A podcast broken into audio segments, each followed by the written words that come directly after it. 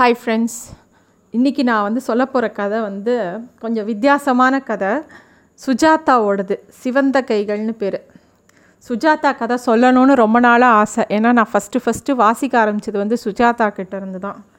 எல்லா யார் வேணாலும் ஃபஸ்ட்டு வாசிக்கணும், தமிழ் கதைகள் வாசிக்கணும்னு ஆரம்பிக்கிறவங்க இதர் ராஜேஷ்குமார் இல்லாட்டி சுஜாதா, அங்கேருந்து தான் ஆரம்பிப்பாங்க. அந்த சுஜாதா கிட்ட ஒரு பெரிய விஷயம் என்னென்னா, எவ்வளோ காம்ப்ளிகேட்டட் திங்ஸையும் நமக்கு புரிகிற மாதிரி ஒரு லாங்குவேஜில் அவர் சொல்லிக் கொடுப்பார். எல்லாருக்கும் தமிழ் புரியும், பட் இன்னும் சிம்பிளிஃபைடாக இதை விட சொல்ல முடியாதுங்கிற மாதிரி சொல்லி தருவார். ஸோ சுஜாதாவோட பிக் ஃபேன் நான். அஃப்கோர்ஸ் நான் ஒவ்வொரு கதையை சொல்லும்போதும் அந்த எழுத்தாளரோட பிக் ஃபேன் தான் சொல்கிறேன். ஏன்னா அந்த அந்த கதையை படிக்கும்போது அவங்கள பார்த்தா பிரமிப்பாக தான் இருக்குது. சுதா சுஜாதா கிட்ட பலவிதமான கதைகள் உண்டு. அதில் வந்து த்ரில்லர்ஸ் நிறையா இருக்கும், த்ரில்லர். அப்புறம் வந்து சில கதைகள் வந்து ரொம்ப இமோஷ்னலாக கூட இருக்கும். ஸோ டு ஸ்டார்ட் வித் ஒரு சேஞ்சுக்கு த்ரில்லர் சொல்ல போகிறேன். எப்போ பார் வந்து நம்ம வந்து இந்த மாதிரி கதைகளே சொல்லின்னு இருக்கோம். ரொம்ப ஃபீல் குட் கதைகள், இல்லாட்டி கொஞ்சம் சோகமான கதைகள், இல்லாட்டி டார்க் ஹியூமர், அந்த மாதிரி சொல்லின்னு இருக்கோம். இந்த தடவை வந்து லெட்டஸ் ட்ரை திஸ் சிவந்த கைகள். It's a first try, thriller first time சொல்ல போகிறேன். எப்படி இருக்குன்னு பார்க்கலாம். ஸோ இந்த கதை எப்படி ஆரம்பிக்குதுன்னா, விக்ரம்னு ஒருத்தன், அவன் வந்து ஒரு கம்பெனியில் ஆர்கே இண்டஸ்ட்ரீஸில் ஜாயின் பண்ணுறான். அவன் வந்து ஃபஸ்ட்டு டே ஜாயினிங், அதாவது இன்டர்வியூலாம் முடிஞ்சிடுச்சு, செலக்ட் ஆகிட்டான். He's going to join. ஒரு கிட்டத்தட்ட ஒரு ஜென்ரல் மேனேஜர் போஸ்டிங்னு வச்சுக்கோங்களேன், ஒரு மாதிரி டாப் போஸ்ட்டுக்கு அவன் வரான். வர அன்றைக்கே அவன் வந்து கொஞ்சம் லேட்டாக வரான். அவனோட பாஸ் வந்து விட்டல்னு சொல்லிவிட்டு, பாஸ்னா அடுத்த டிபார்ட்மெண்ட்டுக்கு பாஸு, பட் இவனோட கான்டெம்பரரி. அவன் அவன் வந்து, இன்றைக்கி உன் பாஸ் அசோக் தான் உனக்கு பாஸு, அவர் வரல, நீ இன்றைக்கி ஃபஸ்ட்டு டேவே லேட்டாக வந்திருக்க. இந்த கம்பெனியில் வந்து ரெண்டு விஷயம் நாங்கள் டாலரேட் பண்ண மாட்டோம். ஒன்று வந்து லேட்டாக வருது, இன்னொன்று வந்து பொய் சொன்னால் எங்களுக்கு பிடிக்காது. முக்கியமாக இந்த கம்பெனியோட ஓனர் ஆர்கேக்கு சுத்தமாக பிடிக்காது. இது ஆர்கே இண்டஸ்ட்ரீஸ், இது அந்த ஓனருக்கு கண்டிப்பாக பொய் சொன்னால் பிடிக்காது அப்படின்னு சொன்ன உடனே இவன் மனசுக்குள்ளே திக்குன்னு இருக்கும். நம்ம எவ்வளோ பெரிய பொய் சொல்லியிருக்கோம் அப்படின்னு அவன் அப்போ தான் யோசிப்பான். அப்புறம் வந்து சரின்னு சொல்லிவிட்டு அவனுக்கு அவனோட ரூமுக்கு கூட்டிகிட்டு போய் அவனோட கேபின்லாம் காமிச்சு, நீ இன்றைக்கி வந்து உன்னோட பாஸ், இம்மீடியட் பாஸ் வந்து அசோக், அவன் வரல, அவன் வெளியூருக்கு போயிருக்கான், அவன் இன்னும் நாளைக்கு வந்துடுவான். அதுக்குள்ளே நீ வந்து இந்த கம்பெனி ஃபுல்லாக சுற்றி பாரு.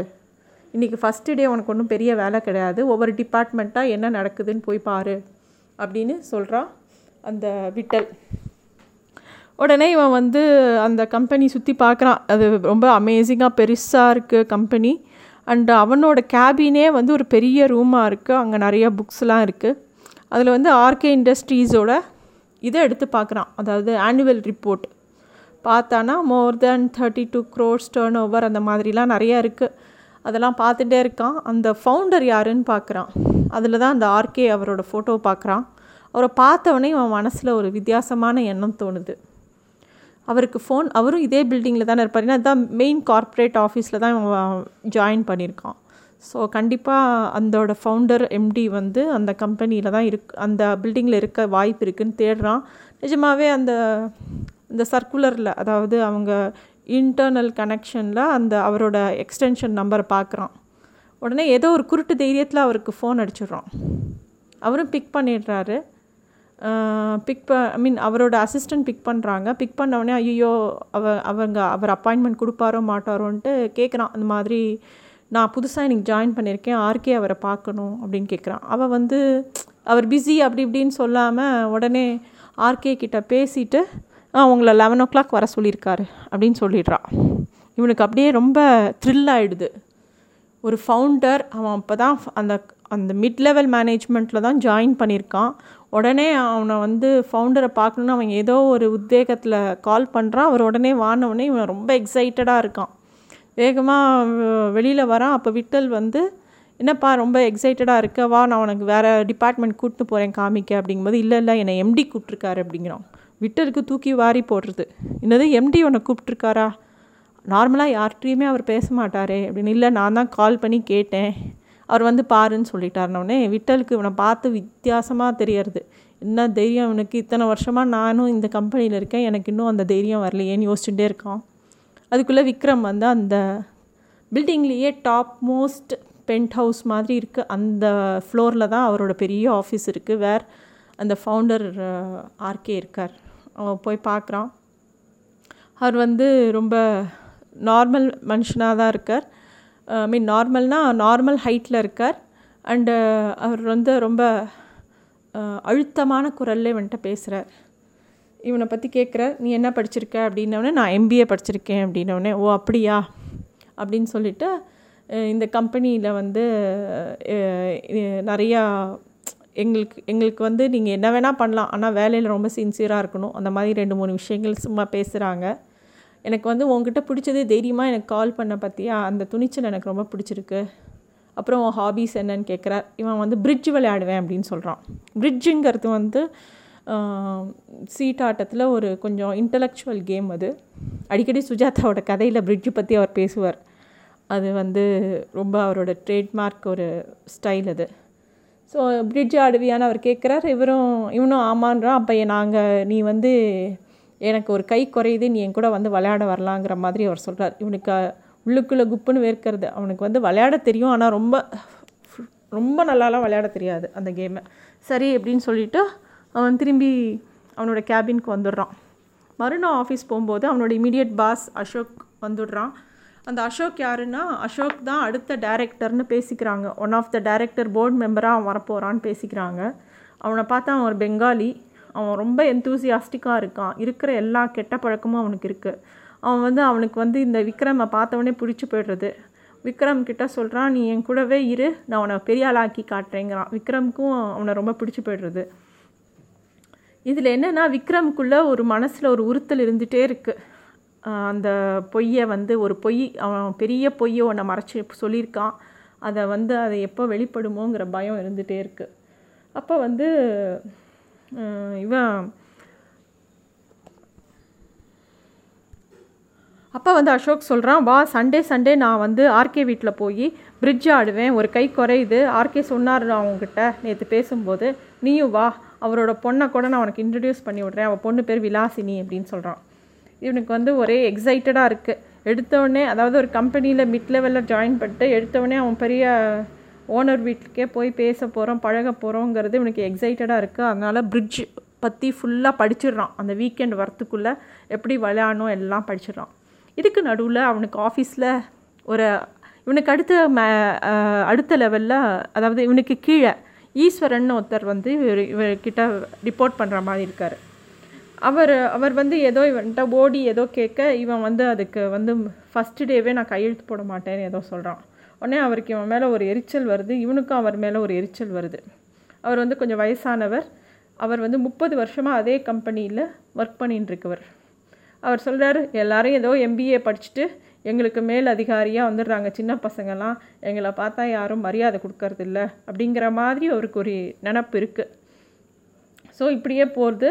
அந்த அசோக் வந்து பயங்கரமாக ஒர்க் பண்ணுறான். ஒர்க்கிங் ஸ்டைலை பார்த்து விக்ரம் வந்து ஆச்சரியப்படுறான். இவன்கிட்டே நம்ம ட்ரெயின் ஆனாலே நம்ம வேறு லெவலுக்கு போயிடுவோம் போல் இருக்கே அப்படின்னு சொல்லிட்டு அசோக்கோடையே சுற்றுறான். அவன் கூட ஹோட்டல் போகிறது என்ன, அவன் கூட ஊர் சுற்றுறது, அவன் கூட சீட்டு விளையாடுறது, அவன் அவன் வந்து தப்பான வேலைகள், அதாவது தண்ணி அடிக்கிறது, அந்த மாதிரி போனால் கூட இவன் கூட போகிறான். ஆனால் இவன்கிட்ட எந்த கெட்ட பழக்கமும் கிடையாது. ஸோ அவனும் ஆச்சரியப்படுறான். அசோக், என்னடா உனக்கு ஒரு கெட்ட பழக்கம் கூட இல்லைன்னு. ஆமாம், நான் ரொம்ப டிசிப்ளின்டான பர்சன் அப்படிங்கிற மாதிரி இருக்கான். அப்போ வந்து ஒரு நாள் வந்து ஒரு பார்ட்டி அனௌன்ஸ் பண்ணுறார் ஆர்கே எல்லாருக்கும்.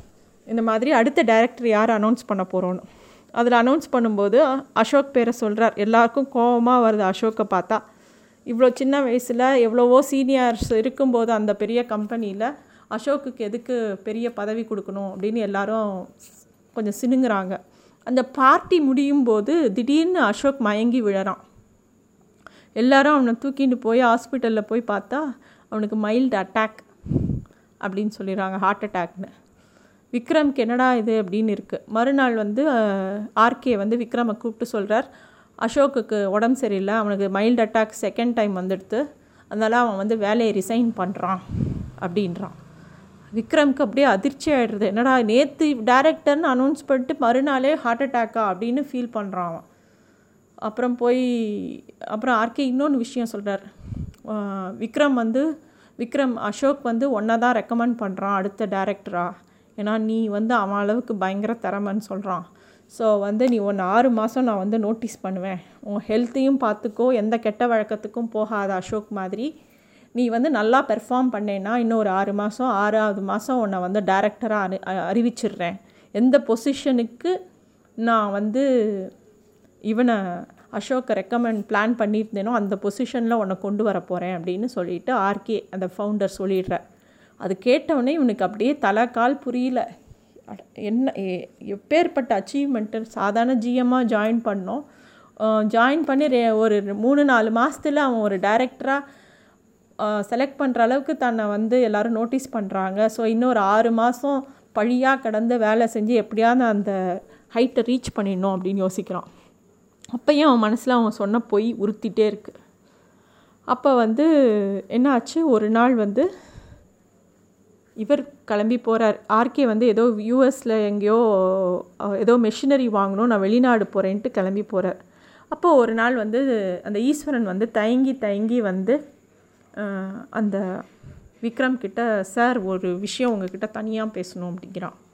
விக்ரம் ரொம்ப அலட்சியமாக என்ன பேச போகிறீங்க, என்ன வேணும் சொல்லுங்கள் அப்படின்னு கேட்டோடனே, இல்லை சார் என்னோ என்னோடய பொறுப்பு முக்கியமான பொறுப்புகளில் ஒன்று வந்து ஒவ்வொருத்தரோட பர்சனல் இன்ஃபர்மேஷன்ஸ் எல்லாம் கரெக்டாக இருக்கான்னு செக் பண்ணுறது. அப்படி செக் பண்ணும்போது உங்களோட சர்டிஃபிகேட் ஒன்று காணும், ஒன் ஒன்று சரியாக இல்லை அப்படின்னு. என்னது அப்படின்னா உங்களோட எம்பிஏ சர்டிஃபிக் சர்டிஃபிகேட் சரியாக இல்லை அப்படின்னா, ஆமாம் நான் ஐஐஎம் கல்கட்டாவில் படித்தேன் அப்படிங்கிறான், சாரி ஐஐஎம் அகமதாபாத்தில் படித்தேன், எல்லாம் சரியாக தானே இருக்கும், மேபி எதாவது பேப்பர் மிஸ் ஆகிருந்தால் சொல்லுங்கள் அப்படின்னு சொல்கிறான். இல்லை சார் உங்களோட சுட் சர்டிஃபிகேட்டே போலி, அதை நான் வந்து ஐஏஎம்க்கு ஃபோன் பண்ணி உங்களை பற்றின டீட்டெயில்ஸ் விசாரித்தேன், இந்த மாதிரி ஒரு ஸ்டூடெண்ட் இங்கே படிக்கவே இல்லைன்னு சொல்லிட்டாங்க அப்படின்னோடனே இவனுக்கு குப்புன்னு வேர்க்கிறது. இதுதான் அவன் சொன்ன பொய். அவன் எம்பிஏன்னு சொல்லிவிட்டு பொய் சொல்லிட்டான். இந்த மாதிரி வேலைக்கு தேடும்போது இந்த மாதிரி ஒரு கால் ஃபார் எம்பிஏக்குன்னு கால் ஃபார் வந்தோடனே இவனோட ஃப்ரெண்டோட சர்டிஃபிகேட்டை பார்த்து அதே மாதிரி ஒரு டூப்ளிகேட் சர்டிஃபிகேட் பண்ணி அப்ளை பண்ணிட்டான். அது வந்து இப்போ ஈஸ்வரன் கண்டுபிடிச்சிட்டாரு. இவனுக்கு அப்படியே என்ன பண்ணுறதுனே தெரியல. உடனே அவன் சொன்னான், நீங்கள் வேறு யார்கிட்டையாவது இந்த விஷயத்த சொல்லிட்டீங்களா அப்படின்னோடனே, இல்லை நான் யார்கிட்டையும் சொல்லலை சார், எம்டி ஊருக்கு போயிருக்கார் வெளிநாட்டுக்கு, அவர் வந்தவுடனே அவர்கிட்ட இன்ஃபார்ம் பண்ண போகிறேன், நீங்களே மரியாதையாக ராஜினாமா பண்ணிவிட்டு போயிடுங்க, இல்லாட்டி பெரிய பிரச்சனையில் மாட்டிப்பீங்கன்னு ஈஸ்வரன் வந்து விக்ரம் கிட்ட சொல்கிறா. விக்ரம் வந்து எனக்கு ஒரு டூ டேஸ் டை ஒன் டூ டேஸ் டைம் கொடுங்க, நான் சொல்கிறேன், நான் எதுக்கும் ஐஏஎம் அகமதாபாத்தில் ட்ரை கேட்குறேன் என்ன மிஸ்டேக்குங்கன்னா. ஈஸ்வரன் அதெல்லாம் நம்பலை, நான்லாம் கேட்டுட்டேன், ரெண்டு தடவை விசாரிச்சிட்டேன், அவங்கள பற்றி அவங்க லெட்டரே போட்டுட்டாங்கன்னு லெட்டர் எடுத்து காமிக்கிறான்.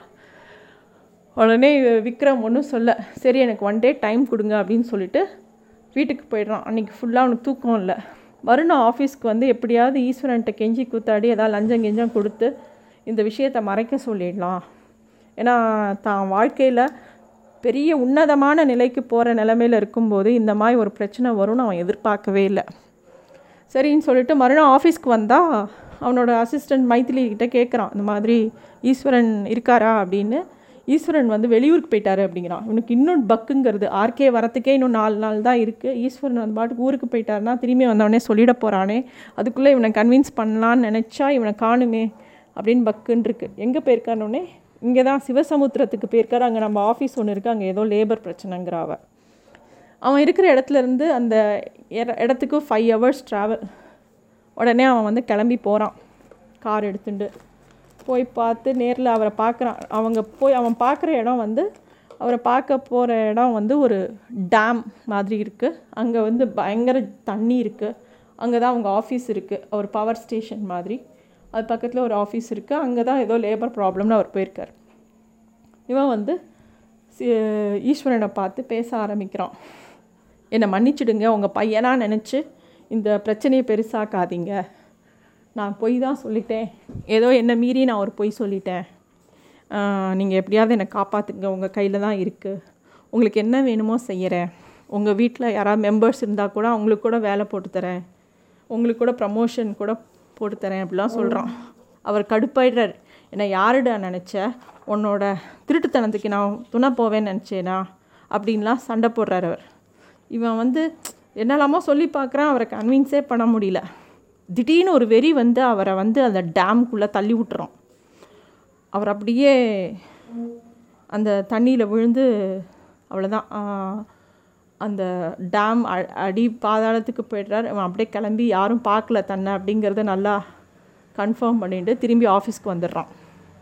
ஒரு நாலு மூணு நாள் கழித்து ஈஸ்வரனோட டெட் பாடி வந்து கரை ஒதுங்கினோடனே எல்லாரும் சொல்கிறாங்க, அதிர்ச்சி ஆகிறாங்க. இவனும் அதிர்ச்சி ஆகிற மாதிரி நடிக்கிறான். அப்போ வந்து தானே வந்து அந்த அவங்க அவங்களோட வீட்டுக்கு போய் ஈஸ்வரனை பற்றி விசாரிக்கிறான். அவருக்கு ஒரே ஒரு பொண்ணு ரேவதின்னு சொல்லிட்டு, அம்மா கிடையாது, அவங்க அத்தை தான் வீட்டில் இருக்காங்கன்னொடனே இவனும் ஆஃபீஸ் ஸ்டாஃப்ஸும் போய் இந்த விஷயத்தை டிக்ளேர் பண்ணுறாங்க. இந்த பொண்ணை கூட்டின்னு வராங்க. அதுக்குள்ளே ஆர்கே வெளிநாட்டிலேருந்து வந்துடுறார். ஆர்கேட்ட அவன் எக்ஸ்பிளைன் பண்ணுறான், இந்த மாதிரி ஈஸ்வரன் வந்து எப்படி இறந்தார்னே தெரியல, ஒருவேளை சூசைடாக இருக்கலான்னு பேசிக்கிறாங்க அப்படின்னோடனே ஆர்கேக்கு ஆச்சரியமாக இருக்குது. ஈஸ்வரன் அந்த சூசைட் பண்ணிக்கிற மாதிரி டைப்லாம் இல்லைப்பா, வெரி ஸ்ட்ராங் பர்சனாலிட்டி, ரொம்ப நல்லவர், அவர்கிட்ட ஒரு கெட்ட வழக்கம் கூட கிடையாது, அவர் எதுக்கு பண்ணிக்கணும் அப்படின்னு அவ அவருக்கு உறுத்தலாகவே இருக்குது. வீட்டுக்கு வந்து அப்புறம் அவன் சொல்கிறான், சார் நான் வந்து அவருக்கு உண்டான பிஎஃப் கிராஜுவேட்டி எல்லாமே செட்டில் பண்ணிட்டேன், ஆன் கம்பேஷன் கிரவுண்ட் அவரோட பொண்ணுக்கும் வேலை கொடுக்கலான்னு முடிவு பண்ணியிருக்கேன் அப்படின்னோடனே ஆர்கே அதை ரொம்ப அப்ரிஷியேட் பண்ணுறார். இந்த மாதிரி தான் நீ யோசிக்கணும்னு நான் ஆசைப்பட்டேன், அதே மாதிரி நீ யோசிக்கிற, இன்னும் ஒரு நாலு மாதம் பொறுத்துக்கோ உன்னை டைரக்டர் ஆக்கிறேன் அப்படின்னு அப்போ திருப்பியும் சொல்கிறேன். உடனே இவன் ரொம்ப எக்ஸைட் ஆகிட்டான். நேராக அந்த பொண்ணோட வீட்டுக்கு போய் அந்த பொண்ணை சமாதானப்படுத்துகிறான். படுத்திட்டு நீ வாமா, உனக்கு நான் எங்கள் ஆஃபீஸ்லேயே ஒரு வேலை போட்டு தரலான்னு முடிவு பண்ணிட்டோம், நீ வந்து சில சில பேப்பர்ஸ் சைன் பண்ணிவிட்டு போயிடு, அப்புறமா நீ கொஞ்சம் ரெஸ்ட் எடுத்துட்டு கொஞ்ச நாள் கழித்து வந்து ஜாயின் பண்ணுன்னு சொல்கிறான். அந்த பொண்ணு சரின்னு சொல்கிறது. இவன் வந்து அவளை வந்து நீ கிளம்பி என் கூடவே நானே வா நானே கூட்டின்னு போகிறேங்கிறான். அப்போ வந்து அந்த பொண்ணோட அத்தை சொல்கிறா, போகும்போது நல்ல காரியத்துக்கு போகிற இந்த தெருமுக்கில் இருக்கிற அந்த ஆஞ்சநேயர் கோயிலில் போய் சே சுவாமி கும்பிட்டுட்டு போ, நல்ல விஷயத்துக்கு போகிறேங்கிறான். இவன் வந்து அந்த பொண்ணை பார்க்குறான். அந்த பொண்ணு ரொம்ப அழகாக இருக்கா. இவனுக்கு உடனே மனசில் ஒரு எண்ணம் தோணுது, இந்த ஈஸ்வரனை நம்ம ஆத்திரப்பட்டு கொன்னுட்டோம், நமக்கு வேறு வழி இல்லை, அதனால் கொன்னுட்டோம், அதுக்கு பரிகாரமாக இந்த பொண்ணையே கல்யாணம் பண்ணி இந்த பொண்ணுக்கு ஒரு வாழ்க்கையை கொடுத்தா என்ன, இந்த பொண்ணை நல்லா வச்சுக்கணும் அப்படின்னு அவன் யோசிச்சுட்டே வரான். ரெண்டு பேரும் அந்த கோவில் வாசலில் நிறுத்துறாங்க. நிறுத்தி ரெண்டு பேரும் சுவாமிக்கிட்ட வேண்டிக்கிறாங்க. அப்போ அவன் யோசிக்கிறான், ரேவதியை டெஸ்பேச்சில் போட வேண்டாம், நம்ம ஆஃபீஸ்லேயே அக்கௌண்டண்ட்டாக எனக்கு அசிஸ்டண்ட்டாக வச்சுக்கணும், அப்போ தான் அவளை அடிக்கடி பார்த்து பேசி பழக சந்தர்ப்பம் இருக்குன்னு அவன் யோசிக்கிறான். அப்போ வந்து ரேவதி வந்து கண்ணை மூடி தியானத்தில் இருக்கா.